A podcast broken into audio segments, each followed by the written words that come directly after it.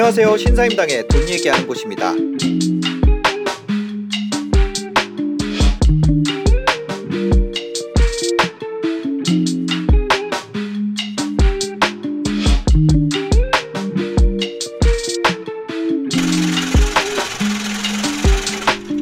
대학교를 이제 예를 들어볼게요. 네. A란 대학교, 이제 인류대학교, 네. B란 대학교, 네. 2류 대학교, C란 대학교, 3류 대학교 이렇게 됐어요. 근데 이제 대학을 정원을 들인대요. 그래서 네. B급, 그러니까 2류 대학교를 막 정원을 들인대요. 네. 그러면은 저기 인류대학 다니는 애가 나도 그냥 새걸물에서 한번 공부해야 되는 거니 공부하고 싶으니까 인류대학 포기하고 난 2류대학 가야지라는 사람은 없다라는 거예요. 없죠. 대신에 3류대학 가는 애가 2류대학에 문이 넓어졌으니까 난 2류대학을 가야지 네. 라고 하는 겁니다. 그 얘기는 무슨 얘기냐면은 3기 신도시의 입지가 과연 서울보다 좋으냐. 서울의 접근성이 좋아졌다는 거지 서울보다 좋지는 않거든요. 그렇죠. 그러니까 아예 일자리 바로 옆에 있는 것보다는 멀죠. 예. 그리고 인프라가 아직도 이제 안 갖춰졌으니까. 네. 새 아파트라는 거 빼고는 사실 좋은 게 별로 없어요. 그런데 그러니까 근데 문제는 뭐냐면 3기 신도시보다 떨어진 외곽 지역 있잖아요. 네. 그런 데는 영향을 받거든요. 아, 그러면 예. 지금 수도권 상승률이 예. 거의 뭐 20% 이상 나왔잖아요. 연간 기준으로. 이게 어떻게 보면 외곽지에 그 과거에 쌌던 것들이 막 치고 올라와 가지고 이 평균을 올려준 것도 있거든요. 맞아요. 네. 그럼 그런 거 같은 경우는 사실 지금 굉장히 조심해야죠. 내년부터는 굉장히 조심해야 되는 거예요. 그러니까 이거 내가 세입자 이번에 돌리고 판다고 하면 그때 만약에 지금 내년에 2022년이면 내가 세입자 나가고 팔려고 다시 새 세팅해 가지고 그거 뭐 다른 갭 투자한테 팔던 뭐 하던 하려고 그래도 이제 4년 뒤를 생각을 해야 되잖아요. 그렇죠. 이제는 들어오면 4년이니까. 맞아요. 그래서 그렇죠. 이제 아까도 이제 서두에 보면은 내년에 집값이 더 오릅니다 이렇게 말씀하시니까 제가 이제 사람들한테 아무나 막 사세요 이렇게 주장할 것 같은데 절대 안 그래요. 제가 이제 사람들한테 이제 뭐 일대일로 상담하고 그럴 때 보면은 뭐 어느 지역은 사도 됩니다라고 했지만 어느 지역은 절대 사지 않는, 절대 사면 안 된다고 얘기하는 거예요. 오히려 사지 말라고 그러는 게 말리는 게 6, 사라는 게 4 정도로 말리는 게 더 많아요. 지금은 2021년이 특이하게 아무거나 산 거 다 오르는 시장이었던 거고. 그러니까 조심해야 되는 거예요. 네. 아, 이제부터는 네. 이게 엄청 특이한 시장이라는 거를 사람들이 알아야 된다는 거잖아요. 그렇죠. 그게 그 노말이 아니라 뭐 요새 뉴노멀이라는 말까지 나왔지만 노말이 아니라 이거는 그냥 퍼펙트 스톰이죠. 전 세계로 부닥친 돈가치 하락과 현 정부의 잘못된 정책이 같이 만들어낸 콜라보거든요. 이런 콜라보는 다시 나오긴 어렵다. 없어요. 앞으로 10년 안에는 나오기 어려워요. 이건 두 개가 동시에 이렇게 발생했기 때문에 이런 현상이 벌어진 거거든요. 그러니까 아까 말씀대로 30년에 두 번밖에 없는. 그것도 한 번은 그때 IMF 직후기 때문에 그런 거고 요번에는 이제 콜라보 때문에 그렇게 된 거고 그러니까 이런 게 이제 흔한 게 아니기 때문에 우리가 이제 이제 올해 막 오르는 거 보고 그 기대치를 갖고 투자하시면 지금 안 돼요. 기대 수준을 조금 낮춰야 되고 철저하게 이제 앞으로는 이 지역이 오르면은 왜 오를까? 누가 사주니까 오르지 이거 사두면 무조건 오를 거야 라면 안 되는 거예요. 그게 투기예요. 그러니까 투기라는 거는 내가 철저히 계산해가지고 이게 어떤 호재가 되고 여기가 주택 수요가 얼마나 들어가지고 그거는 투기가 아니라 투자예요. 네. 공부 안 하면 그거 못 찾아냈습니다. 근데 그게 아니라 사두면 그냥 올 거야. 이거는 투기예요. 네, 투기이기 때문에 절대 그런 지역은 이제 들어가면 안 되죠. 가장 이제 문제가 뭐였냐면은 시장 전문가, 그러니까 저를 포함한 이제 시장 전문가가 공급이 부족합니다 이렇게 얘기를 해요. 맞아요. 그러니까 그건 현 정부에서는 뻥치지 마. 지금 시장에 공급이 안 부족한데 왜 너희들 뻥쳐? 그거 갖다가 더 분양하게 되면 그러면 너희들이 더 돈 있는 사람들이 더 그냥 그거 사가지고 너희들 수익만 더 올리려고 그런 거지. 뭐 건설사 너희들 대변인이냐 뭐 이런 식으로 논리를 폈어요. 그렇죠. 초기엔 그랬었죠. 예. 초기에. 지금은 조금 생각이 달라졌지만 초기에 이제 그랬습니다. 그게 왜 그러냐면은 잘못된 통계를 기반으로 해서 그런 거예요. 우리나라는 정확하게 얘기해 보면 이제 시각이 다 다른데 주택이 부족합니까? 아니에요.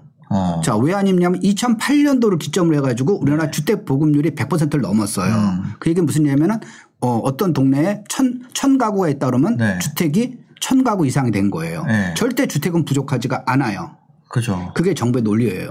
그런데 2008년도 이후에 부족하지가 않아요. 그런데 문제는 뭐냐면 그 통계에는 다 쓰러지는 그 시골의 폐가까지 포함한 숫자예요. 잔말 말고 정부에서 찍어주는 데 가서 아무 데서 가서 이제 산다 그러면은 주택은 안 부족해요. 그런데 자기가 살고 싶은 데가 있잖아요. 네. 그다음에 자기가 살고 싶어하는 주택의 형태가 있잖아요. 네. 예를 들어서 아파트에 살 거냐, 빌라 살 거냐. 세입자한테 너 그냥 그 저기 돈은 내가 대줄 테니까 아빠가 대줄 테니까 너 아파트에 가서 전세 살고 싶어? 아니면 빌라에서 전세 살고 싶어? 그럼 어떤 거예요? 아파트 가죠. 아파트잖아요. 네.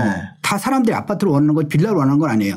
돈이 없으니까 빌라 가는 거죠. 그러니까 맞아. 결국은 뭐냐면 사람들이 원하는 거는 아파트예요. 네. 그러니까 이제 주거 형태로 구체적으로 얘기하면 빌라보다는 아파트고 네. 그다음에 이제 비인기 지역보다는 인기 지역이라고요. 그렇죠. 인기 지역에 대문 달린 그 들어가는데 이렇게 그렇죠. 브랜드 써 있는 아파트 가고 싶은 거 아니에요? 예, 예. 그런데 네. 세입자라도 그러니까 네. 내가 그 집을 소유하는 그렇죠. 세입자라도 그런데 맞죠.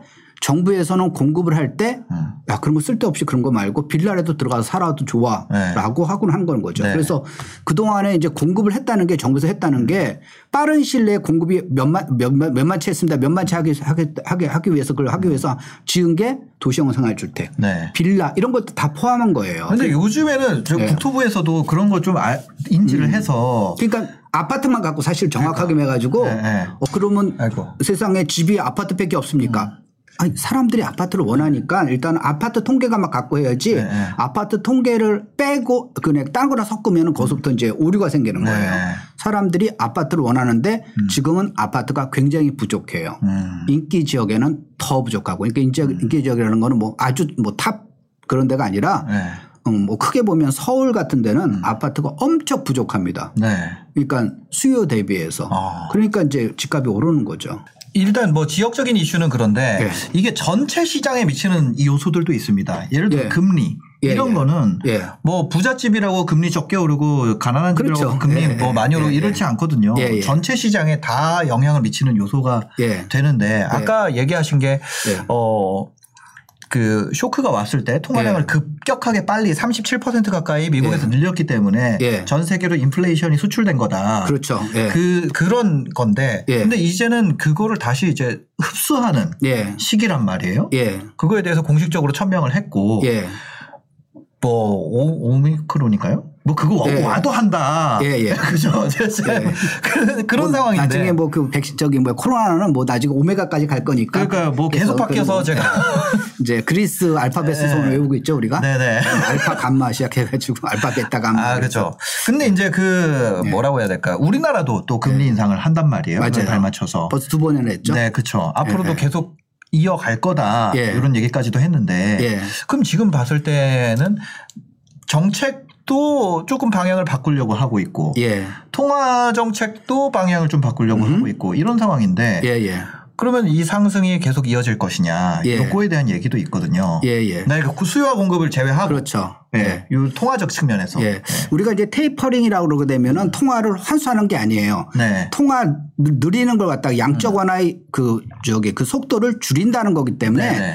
그러니까 역사적으로 봐가지고 전년도 대비해서 통화량이 줄어드는 거는 없다고 보시면 되겠습니다. 그런 건 없다. 쭉 보면 누적해서 보면 통화량이 느는데 네. 그게 많이 늘었느니 적게 늘은 이제 그 차이가 되는 거죠. 네네. 그게 되는 거지. 그러니까 통화량을 어떻게 막 회수하고 그런 건 없습니다. 특히 이제 미국 같은 경우는 이제 경제를 망가뜨리려고 너희들 이제 이 주식 많이 한 사람들 그다음에 부동산 투자 많이 한 사람 한번 혼나봐라. 그런 건 아니라는 거예요. 네. 라고 하는 건 절대 아니에요. 그래서 과거의 예를 보면 미국의 예를 보면은 미국이 이제 2008년 12월부터 2015년 12월까지 이제 7년간 이제 초저금리를 유지했거든요. 제로금리를 네. 유지하다가 2015년 12월부터 이제 금리를 올리기 시작합니다.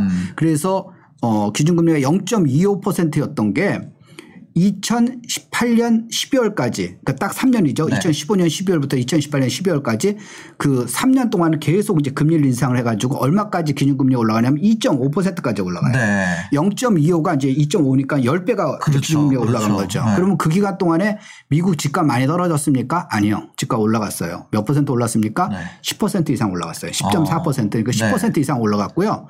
그럼 집값만 올라갔습니까? 아니요. 금값은 20% 이상 올라갔습니다. 금값만 올라갔습니까? 아니요. 주가는 30% 이상 올랐어요. 그러니까 금리라는 게 네. 금리라는 게 거기서 보면 꼭 그렇게 이게 금리가 올라가면 집값 떨어져 그렇게 도식적으로 볼 게 아니라는 겁니다. 네. 그래서 물론 이제 미국하고 이제 우리나라 조금 이제 여기 그 상황과는 다르겠지만 그 뭐 꼭 뭐 미국 따라가는 건 아니지만 그러니까 그게 절대치는 아니다라는 걸 제가 말씀드리는 거고요. 네. 그럼 우리나라는 어떻게 하느냐? 영향은 있겠죠. 특히 대출을 많이 받으신 분들은 이제 고통의 시간이 오겠죠. 네. 그런데 이제 따져보세요. 우리나라 15억 넘는 주택에서는 대출이 안 나와요. 10원도 안 나와요. 네. 그러니까 15억 넘는 지역 같은 건 아무 상관이 없다는 거예요. 금리가 오르든 말든 대출이 없는데 뭐. 그다음에 아까 다주택자 같은 경우는 아까 대출을 네. 안 깬다고 그랬잖아요. 전세를 그렇죠. 해가지고 한다고 그랬잖아요. 그 사람들하고 네. 상관이 없는 거예요. 네. 그러면 이제 어느 지역이 문제냐면 저가주택. 대출이 잘 그동안에 잘 나왔던 지역. 네. 그게 문제고 더 문제는 뭐냐면은 주택은 대출 한도가 적어요. 네. 근데 대출 한도가 많은 상품들이 있었잖아요. 아. 꼬마빌딩, 네네. 지산, 땅 이런 거는 네네. 대출이 굉장히 많이 나왔잖아요. 그렇죠. 그런 건 직접적인 타격을 받죠. 아. 네. 꼬마빌딩 같은 경우는 타격이 많이 있겠네요. 그렇죠. 네. 꼬마빌딩 같은 경우는 전형적으로 이제 수익이 안 나와요. 그러니까 옛날에 처음에 투자했던 분들은 수익이 나오잖아요. 수익형으로 했죠. 예. 근데 지금은 그 꼬마빌딩 사잖아요. 그럼 그 월세 받아가지고 대출 이자가 안 나와요. 가격이 너무 올라서 네, 손실이 계속 나옵니다. 그 동안에 그걸 유지했을 때 세금, 그다음에 이 대출 이자 이런 걸 생각해 보면 적자예요, 네. 적자. 네. 그러니까 그건 이제 숫자 한번 이렇게 집에서 얼마가 남았습니다. 그 중요한 게 아니라 네. 그걸 갖다 한번 꼼꼼히 본인을 해보세요. 그럼 임대 수익률이 얼마고 한번 해보면 적자예요. 그러면 네. 그분들은 왜 그게 적자를 견딜 수 있냐면 수익이 많잖아요. 연예인들은 우리가 생각한 것보다 공이 하나 더 많으니까 네. 그걸 갖다 버티는 거예요. 버티고 더 나가서는 뭐냐면은 그걸 갖다가 법인으로 해가지고 아까 적자 난 걸 하고 이 네. 자기가 수입하고 퉁치게 되면은 네, 소득세가 적게 나가잖아요. 네. 그러니까 그런 목적으로 해서 투자를 하는 거지 일반인들이 그 괜히 따라해가지고 그거 보고 따라해가지고는 수입이 많은 사람은 일부러 자기 수입을 줄이려고 세금 네. 적게 내서 그렇게 할 수는 있지만은 네. 수입이 별로 없으면서 나 그래도 빌딩 하나 갖고 싶어 하고 하는 경우는 지금은 굉장히 이제 어려운 시장이 돼버린 거죠. 그러니까 꼬마 빌딩을 내가 수입이 없기 때문에 특히 네. 이제 연세가 드신 분 같은 경우는 네. 은퇴에 대한 대비 수단으로 꼬마 빌딩에 대한 관심도를 갖고 있는 분들이 네. 많이 있거든요. 네. 근데 이게 수익률이 안 나오기 때문에 그걸 따져보시면서 하셔야 돼요. 그러니까 거기서 보면은 아 이거 사두면 오를 겁니다.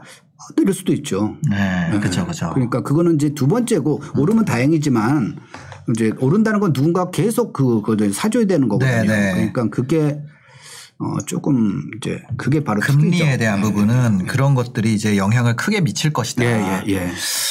아, 어떻게 보면은 좀 네. 그런 상가나 지산, 네. 지산 같은 경우는 지금 장난 아니거든요. 그렇죠. 지산도 그 대출 한도가 많이 나오기 때문에 사람들이 많이 들어가는 거고. 오피스텔 거거든요. 같은 경우도 영향이 있겠네요. 그러면. 그렇죠. 예, 예. 그러니까 지금은 이제 주택 쪽을 워낙 확 묶어놓으니까 네. 이제. 특히 취득세 쪽으로 막 묶어놓으니까 이제 이렇게 막 이제 이게 풍선 효과를 가지고 막 이것저것 막 하는 거거든요. 그런데 그 중에서도 약간 이제 옥석을 가려야 되는 거고요. 특히 이제 상가나 지산 같은 경우는 네. 왜 조심을 해야 되는 거냐면 세입자를 맞추기 어려울 수가 있어요. 우리가 주거용 부동산, 그러니까 네. 이제 아파트가 이제 대표적인 주거용 부동산이잖아요. 네. 내가 샀어. 그러니까 소위 개투리라도 샀어요. 전세 네. 끼고 살란 거예요. 네. 네. 전세가 잘 안 나가. 그 동네 시세가 이제 전세가 3억인데 나 3억으로 냈더니만 전세 수요가 줄어서 안 나가. 그러면 나 2억 5천 그러면은 바로 나가요. 왜 나가겠어요? 그 동네 3억 살던 사람이 와, 저기 2억 5천이래. 그리고 네. 이사하는 거예요. 그렇죠. 5천 줄이기 위해서. 네. 그러니까 주위에 있기 때문에 얼른 자기가 가격만 낮추면 나갑니다. 그런데 상가라는 거는 내가 장사할 사람이 들어와야 되잖아요. 네. 네. 그 다음에 지상 같은 경우는 이제 스타트업이나 이런 그 회사가 들어와야 되잖아요. 네네. 벤처 이런 게 들어와야 되는데 그게 갑자기 내가 그 지산을 샀다고 없던 스타트업이 갑자기 생기는 게 아니잖아요. 네. 그러니까 그런 수요는 한정되기 때문에 고민을 해야 되는 게 이걸 세입자를 어떻게 맞출 것인가를 고민해야 돼요. 네. 그래서 이제 그 지산 투자했다가 그게 세입자를 못 맞춰 가지고 본인이 그냥 저기 가서 서재처럼 쓴다 그냥 네. 그 본인이 쓰다겠다 그런 사람도 굉장히 지금 많아요. 그러니까 그건 조심하셔야 돼요. 그리고 아까 이제 그러니까 네. 금리가 오르는 거와 그럼 금리 오른다고 그게 호재입니까? 아니죠. 악재니까 아까 제가 서두에 말씀드린 거로 올해같이 20%의 상승은 안 된다라는 거에도 네, 네, 네. 그 중에서 하나가 바로 그거라는 거죠. 네. 금리 그다음에 이제 통화량 증가가 올해보다는 적을 거다 이런 것 때문에 상승률이 올해보다는 반토막 될 거다라고 말씀드리는 거죠. 그럼 내가 지금 가지고 있는 돈이 무주택자라 그래도 선택이 좀 다르겠네요. 내가 지금 그렇죠. 가지고 있는 돈이 급해서 네. 더 외곽지에 예. 가서 내가 내 집 마련을 해야 돼. 예. 출퇴근을 내가 좀 포기하더라도. 예예. 그럼 그거를 선택해야 될 자금 사이즈만 안 하는 게 낫고. 무주택자는 안 하는 게 아니라 해야죠. 무주택자는. 아, 그래요? 예. 더 외곽지 지금 아까 얘기하셨던 예. 거는 그런데 이제 하락 위험이 있다 그랬잖아요. 예, 하락 위험인데 그거는 나중에 이제 입주 시기 가까울 때 되는 네네. 거니까. 그러니까 이제 가장 안 좋은 케이스가 뭐냐면은 내가 돈이 2억 원이 있어요. 그런데 네.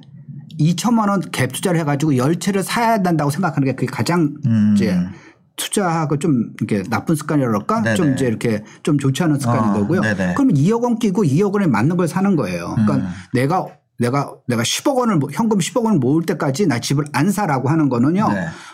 그동안에 집값이 오를 가능성이 높잖아요. 네네네. 그러니까 그거는 굉장히 사실 손해인 거고 자기가 되면은 뭐 사야죠. 사고 그러고 이제 돈이 더 모이면은 추가로 주택수를 늘리는 게 아니라 기존에 샀던 거 합해가지고 좀 더 업그레이드하고 저기 좋은 지역이나 네. 또는 더 큰 평형이나 이렇게 자기가 좋은 대로 이렇게 갈아타기를 해야죠. 그렇죠. 무주택자 같은 경우는 어떻게 보면은 네. 그 내가 새 끼고 사면은 4년이죠. 무주택자 같은 경우는 2년만 실거주하면 되잖아요. 그렇죠. 확실히 네, 그 기간이 짧기 때문에 상대적으로 예. 유연성 있게 대응하기도 쉽고. 예. 처음엔 좀 이제 그래서 이제 출퇴근할 때 고생하더라도 처음에는 그렇게 해가지고 시작하는 게. 처음에 다 그렇게 시작해요. 그렇게 네. 시작을 해야지 처음부터 이렇게 근사한 집에서 그렇게 사는 사람은 정말 우리나라 1%도 안 되고 네. 금수저나 뭐 1%도 안 되는 금수저만 하는 거니까 누구나 그거는 뭐 당연히 받아들여야 돼요.